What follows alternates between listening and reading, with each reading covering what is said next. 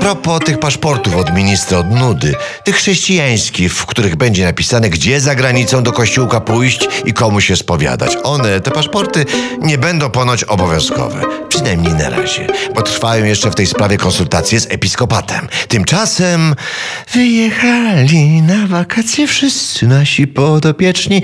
Nuci wesoło redaktor zdrada. To o posłów chodzi, bo nasi milusińscy kilka dni temu rozpoczęli wakacje.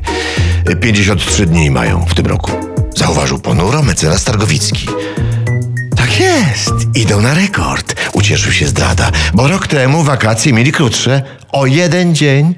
W taki jeden letni dzień rozmarzyła się Anetka, nasza starzystka. To można... Co można? Zainteresował się zdrada. Nieważne. Anetka jak dzięcielina pała, ale nie chce powiedzieć, co niby można w taki jeden gorący dzień. Cztery lata temu mieli 33 dni przerwy. Wciąż jątrzy Targowicki, uprawiając oczywiście najczystszej wody populizm. A wcześniej, dodaje, zaledwie 30 dni.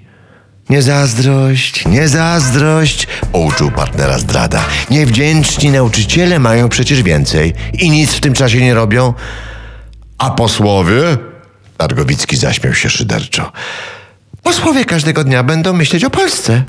Przypomniała rezolutnie Anetka, aż ją zdrada w czółko pocałował. I tylko Polski troszeczkę żal, więc może dajcie sobie państwo na luz?